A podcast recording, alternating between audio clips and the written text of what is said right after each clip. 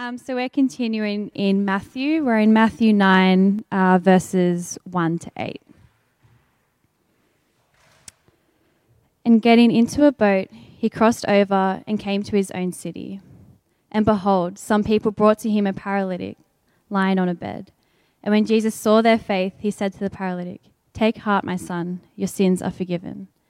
And behold, some of the scribes said to themselves, This man is blaspheming.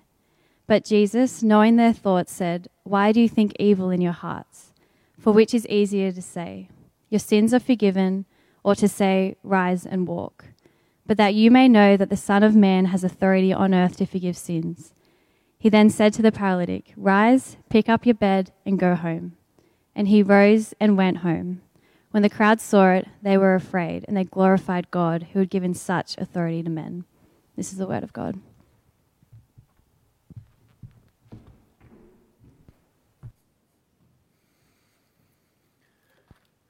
All right.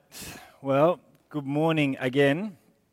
I'm Jeremy. I'm the lead pastor here, and uh, great to be opening God's Word with you this morning as we dive into Matthew 8 and 9. And I hope you are managing okay during this lockdown um, as the weeks kind of extend. I need to clarify as well, just so you know, I'm doing okay. I sent out an email earlier this week mentioning that I may have punched a door. And as the messages of condolence sort of, you know, started to flood in, I realized I may have overcooked it a little in the email. I just need to make it clear. I'm actually, I'm actually doing pretty good at the moment uh, and feeling pretty good about it. And, um, and I think, look, it's helpful as a community that as the, as the weeks kind of roll on, that, um, that really we stay in connection with one another because the truth is, not all of us will be experiencing lockdown the same way at the same time. And that's a helpful thing. If you're at the moment feeling reasonably just down or discouraged, it's helpful to be a part of a community where not everyone is feeling that way, and yet some other people are. So there's an amount of solidarity, but also uh, if, if really everyone around you is just struggling, even that itself can be quite discouraging. And so it's a beautiful thing to be in a church community where there are people just in, in handling it in different ways and able to encourage and uplift one another as we kind of move through this time. And so, um, yeah, my encouragement for you is wherever you're at is that you just over this week be getting into God's Word. And we uh, last week put out um, some daily readings that uh, if you haven't got those yet, please let us know. We'd, we'd love to pass those on to you. They're all sent out the week before. Obviously, things in the post at the moment are taking a little while to get through. Um, but we, if I could just encourage you, just be in the Word day after day, no matter how you're feeling, because ultimately it's God's Word that encourages us. And if you at the moment are feeling a little bit discouraged about your lack of desire to get into God's Word, I had, I had this thought over this week. I, um, earlier in the week, I'd been inspired to listen. I'd never do this, but I'd been inspired to listen to some classical music. So we're doing like a home workout, and normally you put on something pretty pumping, but I thought, I'm going to put on some Rachmaninoff this week. And incidentally, I thought, maybe this could be a lockdown thing. You could call it getting ripped with Ruck, or how about this one? Rachmaninoff are you Mananoff? Anyway, that's a freebie for you. Reese, you're a PT. If you're watching out there, that's, you know, take what you want with that. But, um, as I was listening to it, I, I, put on this classical music and I felt the urge to just speed it up a bit. It was taking a while to get going. I was waiting for the drop. And as I did that, I realized we just, in a, in a modern, industrialized, fast moving consumer culture, we lack the patience for deep thinking, don't we? We, we really have a fast food approach to everything, and we struggle to just slow down and to think about either profound works of art or just anything particularly profound. And it occurred to me that really, as modern people, that our base level of distractibility is just way above what it was even 100 years ago. And so, of course, when it comes to sitting down and reading the very Word of God, that that's going to have an impact. In fact, one of the skills that a Christian will need to have is to unlearn this fast food culture of just immediate gratification, to be able to sit before God's word that is full of art and humanity and, and the most profound thoughts that have ever been written down. These are culture changing uh, truths. And so, just as a word of encouragement, be patient, get back into God's word, don't be discouraged and press on as we read God's word day to day. And even this morning, as we sit under God's word, as we hear the clear teaching that Jesus has all authority over all things, that it would get the focus and attention of our minds that it deserves.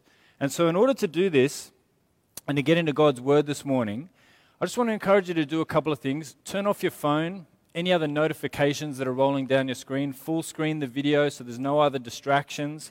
Have maybe your Bible, a physical Bible out in front of you. And just take a moment now to clear everything out.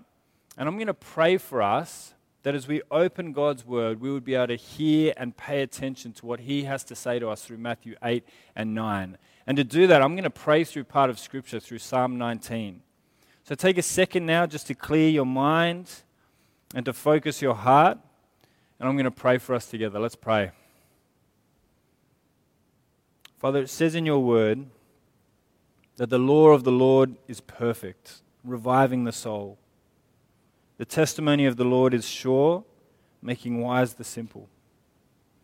The precepts of the Lord are right, rejoicing the heart. The commandment of the Lord is pure, enlightening the eyes. The fear of the Lord is clean, enduring forever. The rules of the Lord are true and righteous altogether. More to be desired are they than gold, even much fine gold, sweeter also than honey and the drippings of the honeycomb. Father, may we experience the all satisfying goodness of your word this morning. And may we set aside distraction and the fidgeting of our minds to behold your Son Jesus as he really is. We need joy. We need our souls revived. We need to be made wise. We need to be enlightened. We are sinners in need of grace this morning. And so we praise you that because of the blood of Jesus, we are forgiven and we are made new and we can approach you in prayer and in confidence. We pray that you would hear our prayers and revive our weary and half hearted desires, and give us a passion for your name and a love for our neighbor, and all for the sake of Jesus. We pray this for your name alone. Amen. Well, we're about to open a longer section after we've spent a while moving through the Sermon on the Mount in very short sections. We're about to move through over an entire chapter through Matthew 8 and 9. And we are in the Gospel of Matthew. That is Matthew, one of Jesus' disciples, his account of Jesus' life and his teaching, his ministry, and then finally his death and resurrection and his final commission. And we've just finished a section called the Sermon on the Mount where Jesus laid out some of his most stunning teachings. And right at the end of the Sermon on the Mount, we get a comment as to how the crowds have responded. Jesus has been on the side of a mountain preaching all kinds of revolutionary ideas about what it's going to mean to follow him, ideas that continue to shake the world today. And look what it says as the crowds respond to this teaching, almost open mouthed after everything Jesus has said. In Matthew 7 28 and 29, it says, And when Jesus finished these sayings, the crowds were astonished at his teaching, for he was teaching them as one who had authority and not as their scribes. They're amazed because Jesus, when he teaches, has real and genuine authority. The way he speaks and how he speaks and what he speaks of carries this immense authority. They were used to hearing their scribes, their teachers, their experts in the Bible, teach in a completely different way. But Jesus here speaks with such authority that they are, they are shocked by it. And he doesn't use cheap tricks to be authoritative. I read an article recently on the, the wave of populist teachers that have made their way into politics over the last few years. And it's a characteristic, unfortunately, of humans that we tend to respond to people who speak with anger as though they're authoritative. There's a self confidence and a kind of a, an assuredness that comes with being angry that makes it seem like someone has power and authority and they know what's going on. Even though often it actually betrays the fact that they are very much out of control or ent- entirely driven by insecurities. But for us, we respond to angry people like they're authoritative. But Jesus here doesn't use cheap tricks like that to seem authoritative. He just is. He doesn't yell and carry on. He had this presence about him that when he speaks, he speaks with truth and power. And he didn't speak like their scribes. Their scribes, their authorities in the Bible, would quote other rabbis or teachers to show that they had some kind of authority. But if you notice, as we went through the Sermon on the Mount, Jesus would say things like, You have heard it said, but I say. He would quote himself, not depend on some other teacher. And so when he says all of these things and it speaks truth and it sets people's hearts alight, they're just shocked by it. They're amazed at the authority that Jesus had. But in case you're wondering that whether or not Jesus was just a powerful orator, We'll see in this next section as we move into chapter 8 that it's not just his teaching that exudes power, but that Jesus has real world power. And real world power to actually change things and change the world that we're living in. Look at what happens right at the beginning of Matthew 8. In Matthew 8, 1 to 3, we read his interaction with a social outcast, someone who has a disease called leprosy. Says, When he came down from the mountain, so Jesus has finished preaching and he comes down the mountain, great crowds followed him. And behold, a leper came to him and knelt before him, saying, Lord, if you will, you can make me clean. And Jesus stretched out his hand and touched him, saying, I will, be clean. And immediately, his leprosy was cleansed.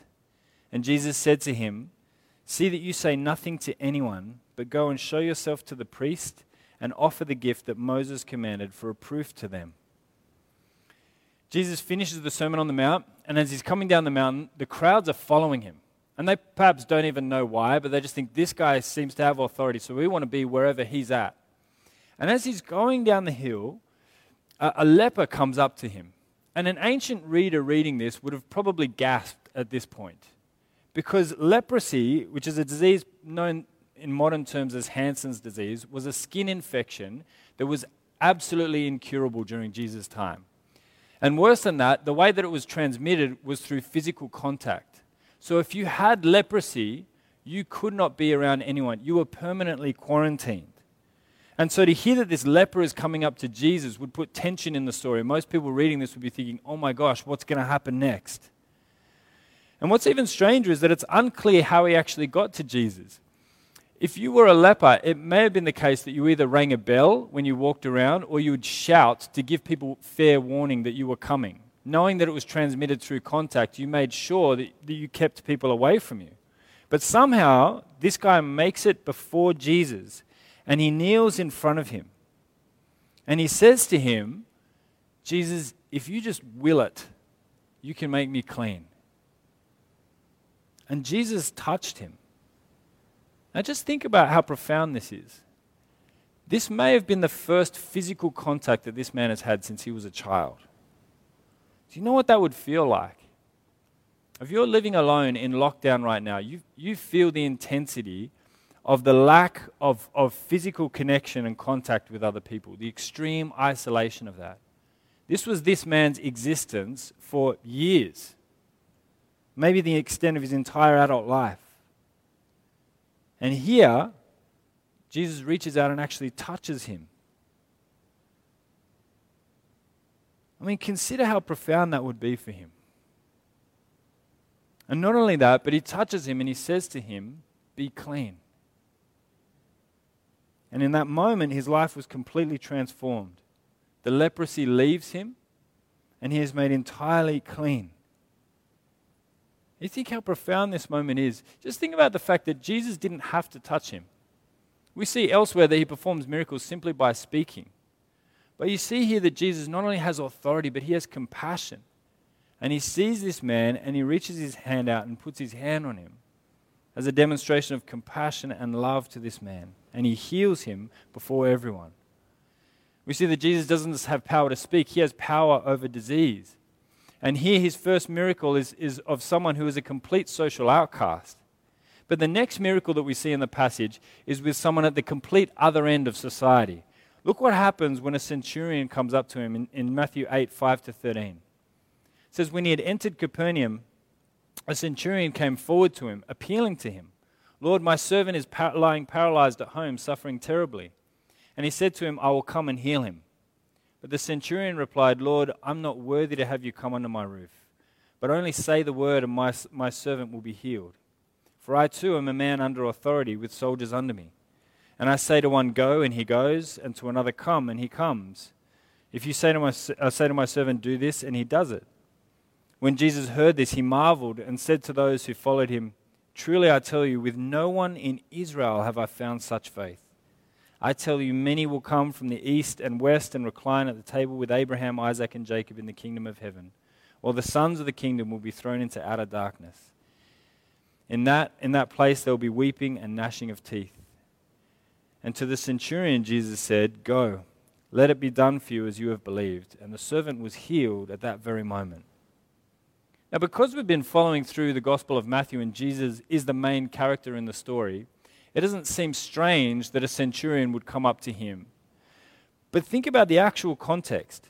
Jesus is a poor Jew in a town that's under Roman occupation. This centurion is in authority over Jesus, he's in charge of Jesus.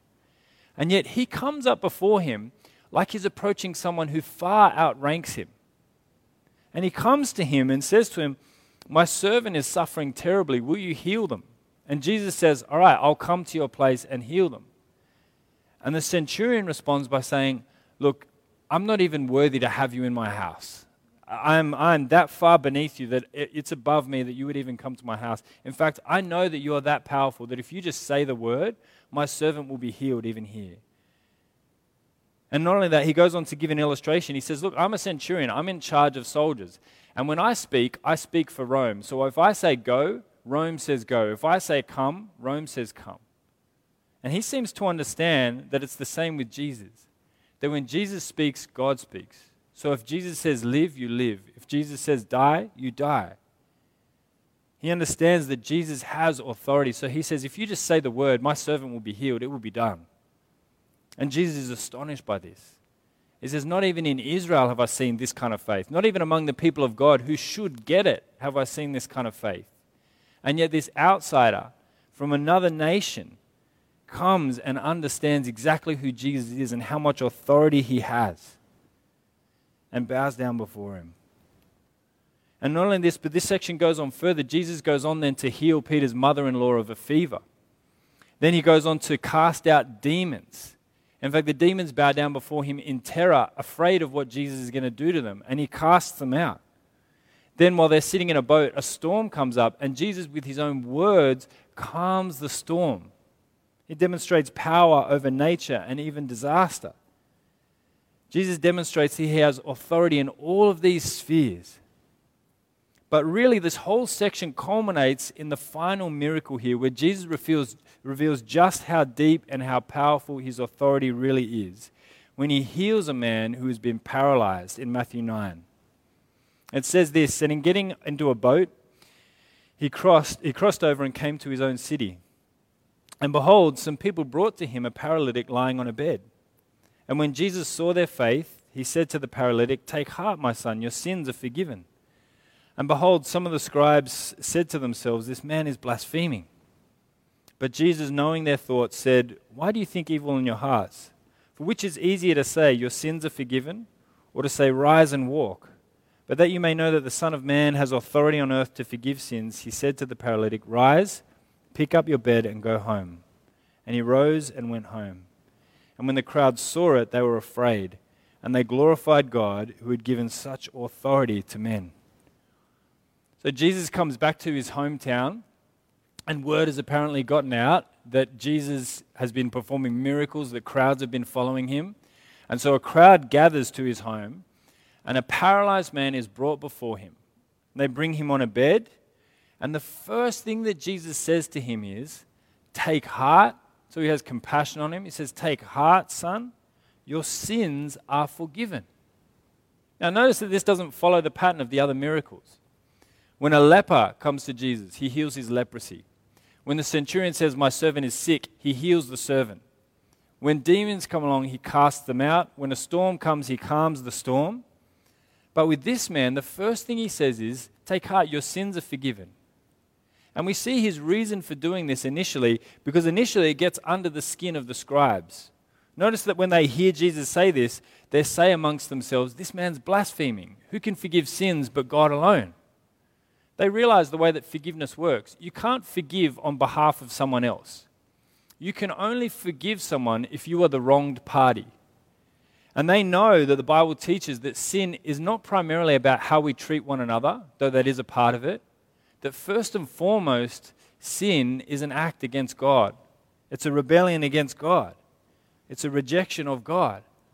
And so ultimately, if there's going to be forgiveness for sins, it has to come from God Himself. And Jesus here doesn't say, Take heart, son, God will forgive your sins.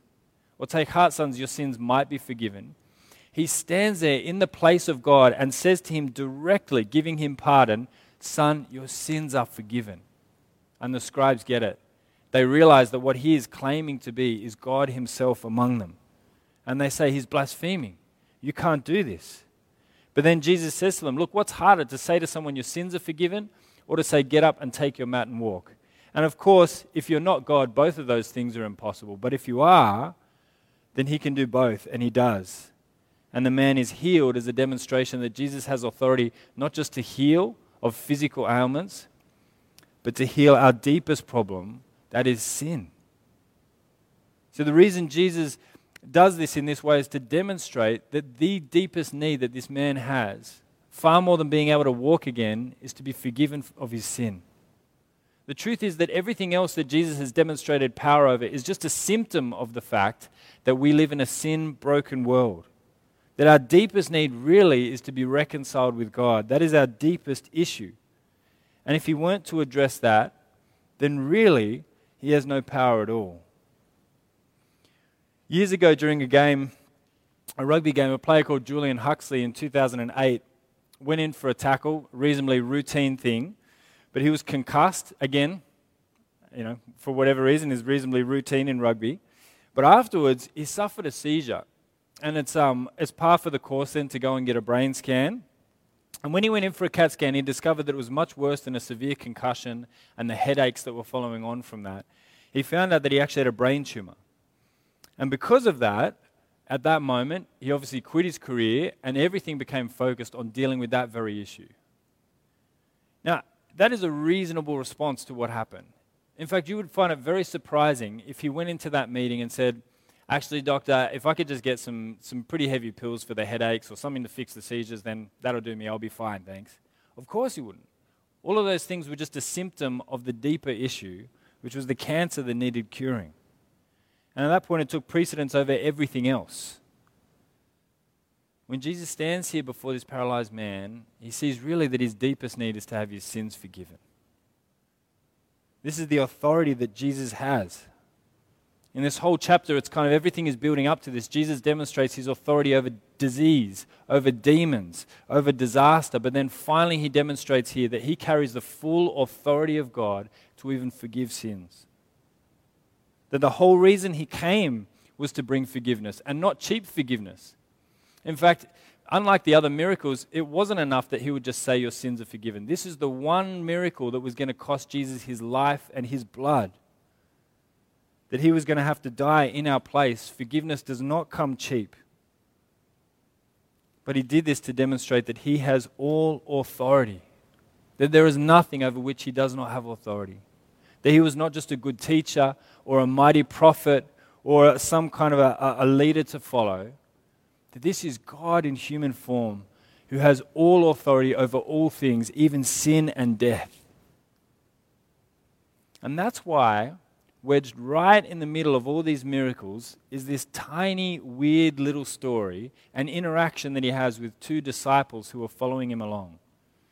Come with me to Matthew 8 18 to 21 in the midst of all these swirling stories of Jesus demonstrating his incredible authority, there's this little interaction with two people who come along.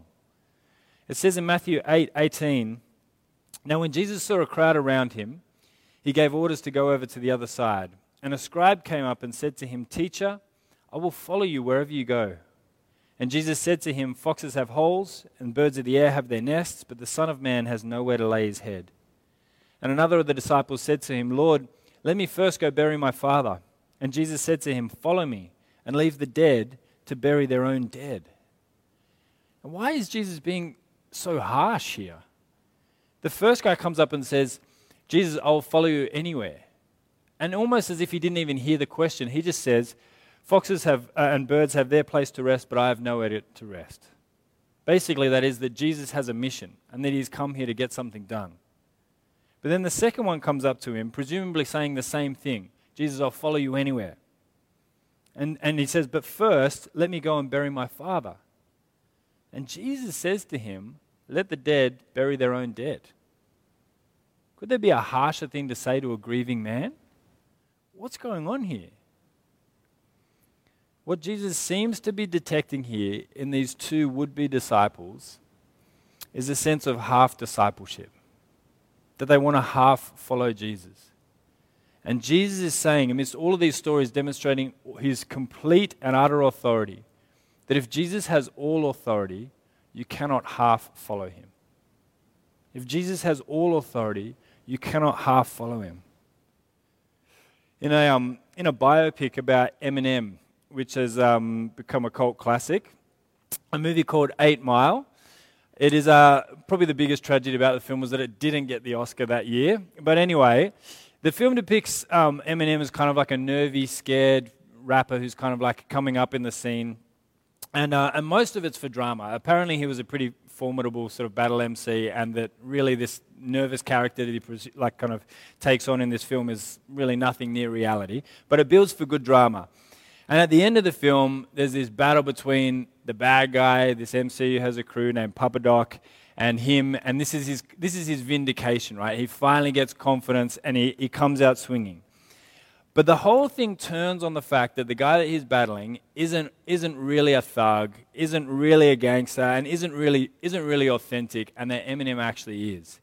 And the, the kind of the, the line in the song that gets him is this He says, This guy's a, a gangster, but his real name is Clarence and Clarence lives at home with both parents. And if you've seen the film, you, can, you know it, you can see it, right? And Clarence's parents have a real nice marriage. And this guy don't want to battle he's shook because we all know there ain't no such thing as halfway crooks. And he quotes a line from kind of rap royalty Mobb Deep. There's a song called, a line that said, There's no such thing as halfway crooks. The idea was you can't be like Clarence and pretend to be an MC and go to a private school and then dip your toe in like in this kind of MC life, that either you're all in or you're all out. You are a thug or you aren't. There's no such thing as halfway crooks. And this little story here, with its strange interactions, this stilted interactions between these two people, is where Jesus is demonstrating clearly that there's no such thing as halfway Christians. If Jesus has all authority, and forgives completely. Either you follow him with your whole life or don't follow him at all. There's no halfway in. Jesus doesn't half forgive, he doesn't halfway heal. There's no half gospel. And so there is no half following Christ. When Jesus says, Follow me, you either follow him or you don't. He has all authority, and so we cannot half follow him. And the, the question really would be if you believe that Jesus has power over disaster, disease, demons, even death, why would you want to half follow him? And if Jesus is this powerful and that so compassionate that he would reach out and touch the leper, that he would stoop to encourage the paralyzed man, that if he has this much authority and this much compassion, who else would you want to follow with your whole life? Who would be more worthy of our whole lives? Who would be more worthy of setting the priorities of our life than a king who is this powerful and at the same time this good? I mean, you can understand it. If you're following someone who's really good, but they don't have much power, as much as you would like them, you really couldn't throw your whole lot in with them. Or similarly, if someone was authoritative, but they were not good, it would be dangerous to throw your lot in with them. But Jesus has all authority, and yet he is a God who loves to the point where he would pour out his life for the people who rejected him. Who else or what else would you want to follow with all of your life? And so, if we're to follow Jesus, then it means that we adopt his mission to his world. That's why the Gospel of Matthew finishes with Jesus literally saying, All authority in heaven and on earth has been given to me. Go therefore and make disciples of all nations. That means if you follow Jesus, that his mission becomes your mission. It means that if you're a follower of Jesus, that you are a missionary. That if Jesus is the only one who can meet our greatest need and can deal with our issue, which is sin, then our priority too becomes to love people by pointing them to Jesus, to make disciples, to see people go from death to life. It means that your life purpose becomes not to get as much stuff as you possibly can before you die, but to see as many people find forgiveness and healing and peace in Jesus before we are taken from this world. And so, what are we going to do on this? How are we going to apply this? Well, even though we're in lockdown, Jesus' mission continues. And so, in the first half of this year, a lot of our focus was as a community kind of getting back after the year that had been and moving down as one service to the high school. But the entire focus for the second half of the year is to share the gospel as wide and far as we possibly can. And while lockdown doesn't feel like an amazing time to be reaching people for Jesus, the truth is that the mission continues lockdown or no lockdown, pandemic or no pandemic. And so to kick things off, we feel really called at this point to do something to empower the church to reach people with the message of Jesus. And so, in a week's time, on Monday, the 27th of July, we're going to start running Alpha, which is a course for people finding out about who Jesus is online, on Zoom. So, I'm going to be running it on Monday, the 27th of July at 7:30 at night. And we would love for you to be inviting people along to that. And as a way of kind of segueing into that, because none of us have done an online course before or invited people to that before, this week uh, on, um, on Wednesday, we're going to run like an online social event. We can't gather together, we can't mix together like we normally would. So we're going to do something new, and it's the time for it. Why not? We're going to run, Mel actually is going to run a dance class for us on Wednesday night. And so if you wanted to bring some people along to invite them to an online event for the first time ever, she's going to be running a free class for people. Now, I, I had. I had a six hour Zoom marriage prep course thing to get a marriage license on Monday. And in that course, they said one of the things for, for married couples out there that you should do is try something new together, right? It builds communication, all of this stuff. So if you're looking for a segue to invite people, then uh, that's a great opportunity to do that. But um, after that, she's just going to uh, give a, a, um, a, warm invite to people to come along to Alpha the next week. But we are, we're going to do that uh, in order to create an opportunity to then invite people along to hear the good news of Jesus. Because if there has ever been a time when people have needed to know the one who has all authority over all things, including disease and death, now is the time. And I realize at the moment that it might feel like, gosh, this feels like one more thing to do, and lockdown is already a bit overwhelming and all of that. But the truth is that we are called to love in any and every season. And Jesus' mission and Jesus' word is so good that even now is the right time to do it. I want to finish this time now, even just by giving you a, a, quick excerpt from the, the biography of Hudson Taylor, who was a missionary to China, who recounts the story of the conversion of an unlikely convert in a small town called Ningpo and the reflection that the man has on his mission. Listen to this Hudson Taylor writes On one occasion, I was preaching the good news of salvation through the finished work of Christ when a middle aged man stood up and testified before his assembled countrymen to his faith in the power of the gospel. I have long sought the truth, he said earnestly, as my father did before me, but I have never found it. I've traveled far and near without obtaining it, and I've found no rest in Confucianism or Buddhism or Taoism, but I do find rest in what I have heard here tonight, and henceforth I'm a believer in Jesus. This man was one of the leading officers of a sect of Reformed Buddhists in Ningpo. A short time after his confession of faith in the Saviour, there was a meeting of the sect over which he formerly presided, and I accompanied him to that meeting there, to his former peers, where he testified of the peace he found in Jesus. Soon after, one of his former companions was converted and baptized, and both of them now sleep in Jesus. A few nights after his conversion, he asked how long this gospel had been known in England and he was told that we had known it for some hundreds of years. What? He said, amazed. Is it possible that for hundreds of years you've had the knowledge of these glad tidings in your possession, and yet have only now come to preach it to us? My father sought after the truth for more than 20 years and died without finding it. Why did you come no sooner? May it never be said of us, Why didn't you tell me sooner? Let's not wait till the end of lockdown. Jesus has all authority to forgive sins now so let's not wait a moment longer. Let's be praying over this week that over the rest of this year, God would be using our community powerfully to get the gospel message out there, that sins might be forgiven and people might find joy and healing in Jesus. Let's pray now. Father, we praise you that you sent Jesus to die in our place for our sin that we might be fully forgiven. We praise you that the risen Lord Jesus has been granted all authority, that we are commissioned and sent to make disciples, to spread the gospel, and to see people find forgiveness in Jesus. And Father, we pray that you would strengthen us by your Spirit and grant us courage and a love for others, that we might see many come to know hope in you. We pray that as we run these courses online, that people would come and hear the good news and be saved. And that there might be many baptized among us, that we might have much reason to rejoice in Christ. And Father, we pray this for the sake of your holy name. Amen.